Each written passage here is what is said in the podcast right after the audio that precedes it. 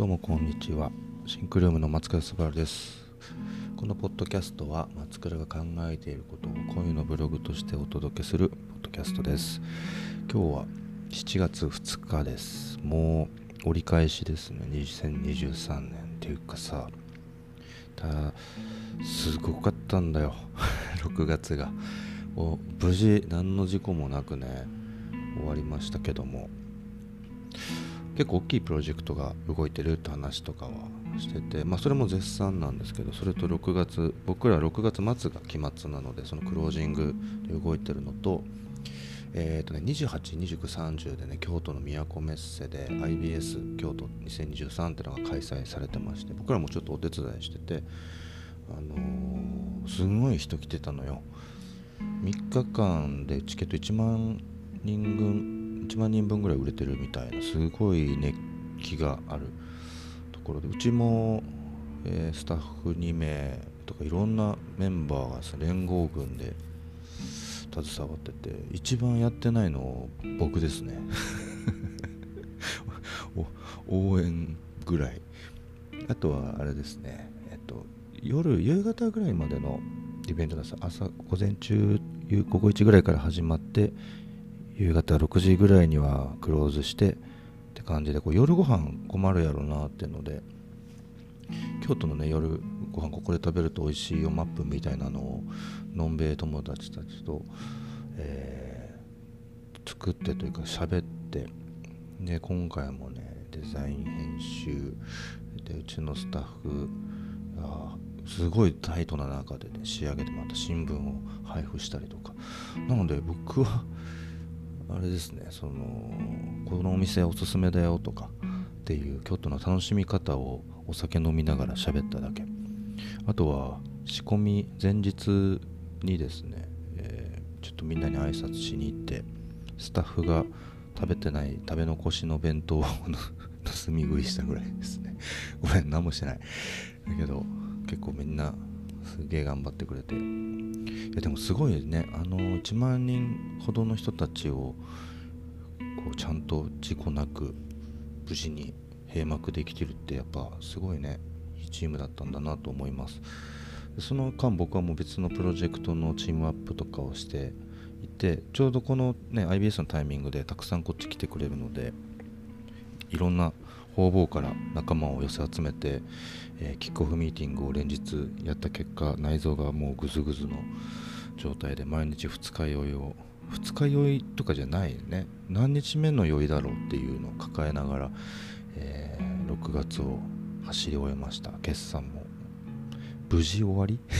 無事かは分かんない。無事かはまだ分かんないんですけど第6期が終わりました。あお疲れ様でした。この6月末がクローズの人も多いんじゃないかな。いやねで7月はちょっとねみんな休みながら動かさなきゃなと思いつつ他のプロジェクトもガンガン動いてるのでこう1人ずつ1人ずつ今休め今休めって 休みに送り込んでいかなきゃなと。僕は僕で全然疲れはそんなあのこの湿気だね。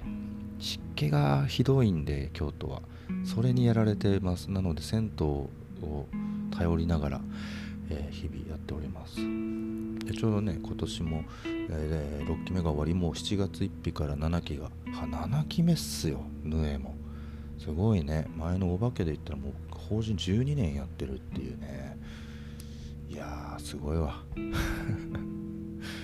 ね、12年前を考えるとまた仕事内容は全然違うなと思うんですけどおかげさまで心強いメンバーと一緒に楽しくやっております。でもちょっと働きすぎたね。ヌエは。休まなきゃ。と思っております。計画的な休み。そうちょうど10年前にですね僕お化けという会社をやっててチャッキーと社員のチャッキーとして小豆島の瀬戸内国際芸術祭の小豆島にあの滞在クリエイターとして呼ばれてちょうど10年前なんですよ。ちょっとお互い今めちゃくちゃ忙しいんだけどやりくりしてそう小豆島行かなきゃなって話をしてます。本当はね1週間ぐらいいたいんだけどお互いのスケジュール見てると1週間も入れないかもね。3日3日入れたらいいなぐらいかもしれないんだけどそう墓参りとかね行かなきゃダメだからもうしばらく行ってないしねお友達の墓。元気だよという報告をしに行こうかなと思ってるところでございます。いやてかさそうもう仕事しかしてなかったから溜まってるわけですよコンテンツ欲が。今スパイダーマンのスパイダーバースも来てるの見れてないしインディ・ジョーンズも始まりましたよ。久々って感じだよねインディ・ジョーンズとか。楽しみなんだよね。見たい映画がそう是枝監督の「怪物」もまだ見れてないですし溜まってるんですよ。でねそうそれこそねゲームをやるほどの、ね、余裕はまだないんだけど隙間隙間で本を読んだり休憩があったら映画見に行くぐらいはできるのでずっとね楽しみにしてたねあの世界で一番透き通った物語っていう知ってる？テレビ見てる人とか知ってるかもしれないですね。あのー、出たのはね4月ぐらいなんですけどまず手に入んない本だったんですよ。僕定期的にあの本屋さん行って今売れてる本なんすかって言って話題の本教えてくださいって言って買うんですよ。でまあ結構同じような店行くから同じ店員さんにこれやばいですよって言われてただ在庫ないです今。テレビにもね紹介されたりとかで。で今今ねアマゾン行っても中古はあるですね。で僕本屋さんで探そうと思って昨日探して京都のバルの地下だね。大きい本屋さん行ったら在庫があったので買ってさっき読み終えて。なんだいこの人。すごくない？あの言えないんだけどね。一切一切のことは言えない。ですよ。さ杉井さんっていうんですかね。杉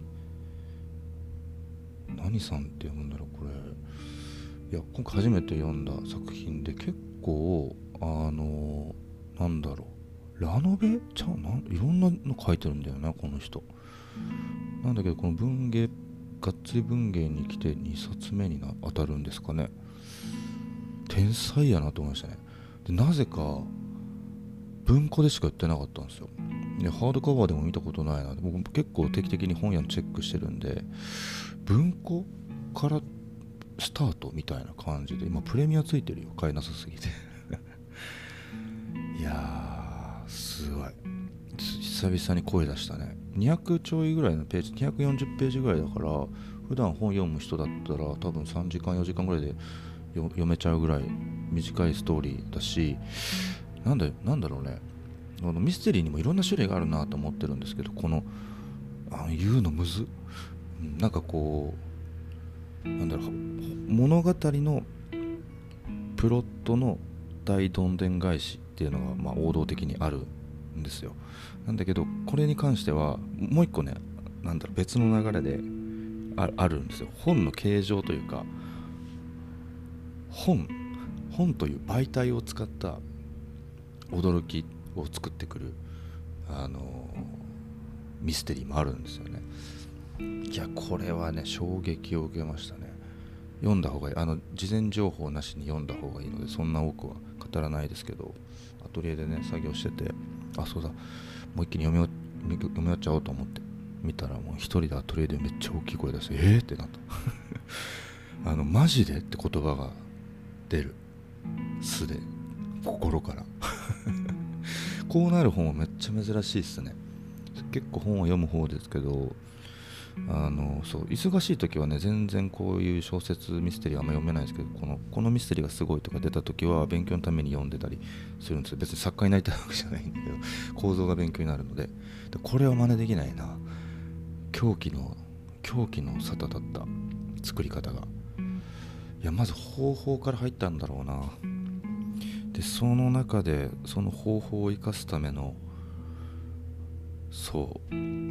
ギミック物語を肉付けしていくこととそうだね。なんかね果てしない物語を思い出しました。ネバーエンディングストーリーですね。あのの原作果てしない物語っていうのがあります。僕が最初に読んだ本なんですよ。で今も大事に取ってるんですけどあれは映画見たことある人は分かるかもしれない。世代によってはね若い子は見てないかもしれないんだけどもうすっごいねハードカバー超いい本なの。でそれを見ると蛇と蛇が尻尾を噛み合った絵がね絵というかギミックというか装飾化されていて本の中で同じように僕と同じように本を開いてる少年がいるんですよ。で本のディティールも僕が持ってる本と全く同じディティールを話してなんでねあのー、本当にその物語の中に自分がいるようになるんですよ。もちろん主人公としてのの少年はいて自分とは全く違う人間なんです。さらにその男の子が本を読むことで本の中に描かれてる物語に入っていくんですよ。これめっちゃ高度で読み手の僕らが今読んでる読者としての世界とその読者が読んでる本の中の世界とでその本の中で展開される物語という世界の多重構造ミルフィーユ構造になってるんですよ。今回のもうねそのそのやり方かつあの言えないことが仕込まれてるんですよ。もう化け物だなと思って。そんな作品何冊かあるんですよ。そういうのって何冊かあるんです。実はミステリー好きの人は分かる分かると思うんですけど。あるんですけどそれをね結構ねやっとるんよ。でまずこれは Kindle では買えません。ハードカバーもありません。文庫のみ。で「世界で一番透き通った物語」というタイトルなんですけど物語の中もこの世界で一番透き通った物語を巡る話がねこれ展開されるんですよ。このまあねこの方はたくさん本読まれてると思いますけど作者の方は。でも速攻これ果てしない物語と同じあれじゃんって思いましたもん。すごいよね。何歳ぐらいの方なんでしょうね。純粋に尊敬するわ。あだから1978年生まれ。だから45歳。はあ。お疲れ様です。なんかお疲れ様ですとしか言えない凄さがありました。内容に。これ240ページなんですぐ読めますって言ってるんだけどこれ若干失礼な言い方だなって今思うぐらい。あの240ページ書き上げることですらやっぱすげえわ。これ冷静に考えたら。失礼しました。すごい本でした。なのでこうね Amazon で調べても出てこない。あ、まあ、中古で文庫は買えると思います。あと大型書店に行くと在庫溜め込んでくれて一時一気に10万部ぐらい売れて、えー、どこでも手に入らない時期がしばらくあったみたいですけど僕がこの前昨日行ったタイミングでは、えー、補充されてたので買いやすかったです。いやさちょっとさ7月はね休も心休めようって。あのもうめっちゃハードコアな1年だったんであのそう休もうと思ったけどこんなもん見たらもうちょっと作る手は止めちゃいけないなと思いましたね。うん。僕の5年後ですよこの作者。5年であんなすごいアウトプット作れんのか。いや あのミステリー作家になりたいわけじゃないです。同じあのベクトルと強度でいくと。あんなあれ読んだ人全員ねマジで？って言ったと思う。どっ買った？今売れてるの全部、まあ、最後まで読み切った人はねマジで？ってなったと思う全然読み切れるぐらいのチームだと思うあの本だと思うし。だけど10万部売れてると10万人がマジでって言ってると思う。しかもこれさ映画化も映像化もアニメ化もできないんだよね。面白マジで本好きやな。本への愛が溢れてるわ。とこ改めて物語を反芻するとリフレインされるものがありますね。いやー頑張ろう。俺もなんかうなるもん作ろうと思いましたね。すごいすごい。なんかこう忙しい時には小説というか物語ですよ。インプットしにくくなるんですよ。その今目の前の僕の人生が面白いから。今日何個ミーティングあんねん。今日何個アイデア思いつかなきゃダメなんだみたいな。戦争のように過ごしていくからさ物語でこう淡々と進む静けさみたいなものは実は日常になかったりする時期ってあるじゃないですか。そういう時になんか意外とこう静かな物語とかっていうのはねあの受け止めにくいんですよ。なのでちょっと隙間の落ち着いた時期とかに一気にガーって読む風になっててまあ人生が面白いと割と小説の消化は落ちてくんですけどさすがにちょっと忙しすぎたから7月入ってからちょっともう一回本読みたかったやつとか読もうと思って読んだ一発目がこれを。すげえもん作ったな。すごいな。尊敬します。圧倒的熱量というかあの呪いに近いね。これは、うん、執筆に対する呪いのような祈りのようなものを感じる本でした。いろんな人に読んでほしいな。ネタバレ一切なしでひとまず読んでくださいと言いたくなるような本でした。いやーお疲れ様です。執筆された方。そうで僕らはもう7月来期7期目がスタートしています。していますというかまあみんな今ねじっくり休んでると思います。イベントチームもねあの3連チャンで仕込みで含めたら1週間ぐらいベタつきだったのでしっかりちょっと休んでほしいなと思いつつ僕は僕でちょっといろいろ考えなきゃダメなことがあるので今日も京都で働いてる状態です。で、ね、あそうそうあのミッフィーを買ったんです。ミッフィーご存知ですかっていうのも変ですけどみんな知ってるよねミッフィー。あのミッフィーがね65周年だったんですよ。ね65歳のネズミネズミじゃねえなウサギですね。ですね。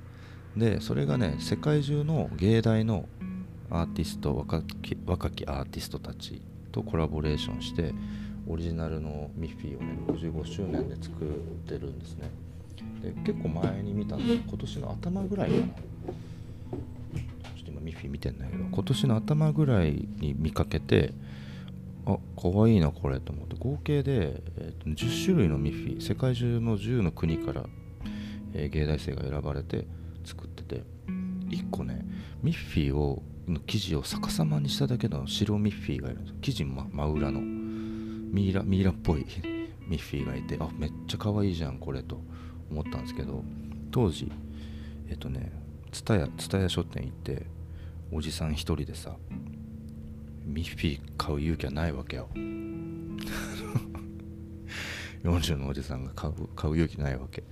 でちょうどこの前 IBS で都メッセでね、えー、行ってた時にバーッとみんなに顔出してあそれ伝えちょっと顔出そうと思って。あのそこも結構お世話になってるとこなのでロームシアターさんも行った時に1匹だけ売れ残ってたんですよ。僕がいいなと思った裏生地のミッフィー。ローサ・モルさん。っていう方が作られたミッフィーが1個だけ売れ残っててあもうすぐ買っちゃったね。その日僕はミッフィーを抱えてアトリエまで帰りました。いやもうそこでそれはさすがに俺が買わなきゃ誰が買うんだと思ってね買ったんですよ。いやいいですよ。これラジオだから見せれないからなんともあれだけどミッフィー65周年で調べると出てくるんじゃないかな。めっちゃめっちゃいいコンセプトだよね。有名なデザイナーとかじゃなくてさ次の可能性がある次の可能性となる人たちにデザインをやらせるっていうね。いい土俵の作り方をしてるなという風なプロジェクトです。いやー買っちゃったなミッフィーとっと。なんかちょっと最近いろいろ買い物しすぎて。変なものばっか買ってるので。いやでもねこれ50回目なんですよラジオ。言うてる間にね50回でこうやって、まあ、淡々と話す回もあっていいんだろうけど今ノエの、ね、コンコンの方で僕のデスクの前にちょっと広場 広場があるというか物置になってるからそこをちょっときれいにして他の人ともすっとこう話せたり定期的に社員だねうちの社員とかとも雑談したいなと思ってて6月は忙しい隙間でワンワンを終えてで1人だけちょっとあのずらして7月になったんですけどやっぱ楽しいんですよねみんなと話してると。でなんかやっぱ今年前回6期目は松倉以外のメンバーですよね。チームなんだよってことをやっぱ見せたいなってのでいろんなね露出をみんなしてったって感じなんですけど継続してうちの愉快な仲間たちもあのみんなにお届けしたいなと思うしこのラジオでやるのかこの上のラジオでやるのかわからないし。だけどなんか誰かと話すっていうのを定期的に挟んでいきたいななんてことを思ったりしてます。いやーねちょっと休みたいところではあるけど今日はもうちょっとだけ雑務をしてあのいつもね年末年末じゃね期末に一人一人にこう手紙というかメールを送ってるんですけどそれがもう7月漏れちゃったのでこれ今日はそれを書いてあとあの 7, 月 7月は7期目の目標の頭にはあるんですけどこうビジュアライズみんなにちゃんと伝えるための仕様化ができてないのでその手配をコツコツやっとこうかなと思ってます。ますどんどんね京都が蒸し暑くなっているのでこうあんま外に出なくなっちゃきちゃう時期でもあるんですけどずっと室内にいるのもね具合悪くなるんでクーラークーラーがガンガン当たってる状態で。外に出たいが夜ちょっと落ち着いてきた時に銭湯ブラブラ歩いていくとかぐらいかな、まあ、疲れは溜まってるんだろうにあのちゃんと抜かなきゃなと思ってます。そうでも言われたんですよ。その社員面談うちの社員面談言ったかな？ラジオで言ったかもしれないけど。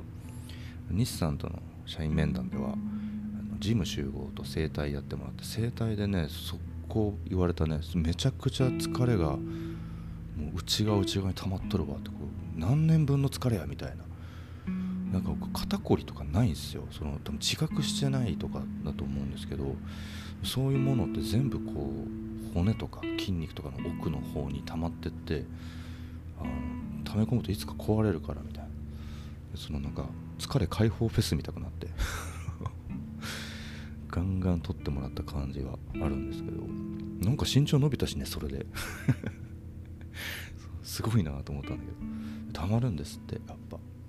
ただなんかこう体幹がめちゃくちゃあなたはいいからっていうか今までほとんど運動もしてないのにその体幹しっかりあるのってすごいことだよって言われて親に感謝しなって言われて。ありがとうございますって感じだけどそう大きい病気もなくねどっか具合悪いとかも具合悪いなんて二日酔いぐらいだからね。そうなんですよ。なのでそう疲れはね芯に溜まっていくっていうのをでもなんか感じましたね。あのやっぱさ軽くなるのはわかるじゃん。右手をガーってやってもらって手もすっげえ肩からかけて溜まってるわっつってなんかもみもみバキバキやってくれるんですよ。でちょっと今右手と左手開けてみって言ったらもう別物の手みたいなさ軽さが違うの。まだ何もやってない方はぐっと溜まってる感じがあって。すごいねああいう人たちって。なんか全部は連関してるからみたいな感じなのよ、えー、ここの流れを良くすると全体良くなるとかっていうので飛行をつくみたいなね感じでやってくる。あまた行きたいなと思ってるんですけど。湿気もそうだよね。なんかこうずっとさ体に溜まる感じあるじゃないですか。これがね苦手で。生まれた北海道ではこういうものがなかったので今はもうね梅雨っぽいのあるらしいですけど未だにこれがすっごい苦手で定期的にこうね銭湯に行ってるのもそうなんですよ。もうそれも習性で夏が一番無理で風呂入ってむしろ水風呂に入りに入りに行ってるプールみたいな感じに 行ってるのがニュアンス近いかもしれないです。でもスパンとこう体に溜まったものがね切れる感じがあるので今日もきたいなと思ったところですね。でも本当京都を歩いてすぐのとこにこう銭湯だらけでよかったよな。その点に関してはいい街だなと。この湿気湿気は褒められたもんじゃないけど。っていう感じさ。でまあぼちぼちラジオもねあのまあ一人バージョンもあるだろうけどどっかでねこう誰かと話しながらみたいなのもやっていきたいなと。もう105トータル150回やってるんですよこれ。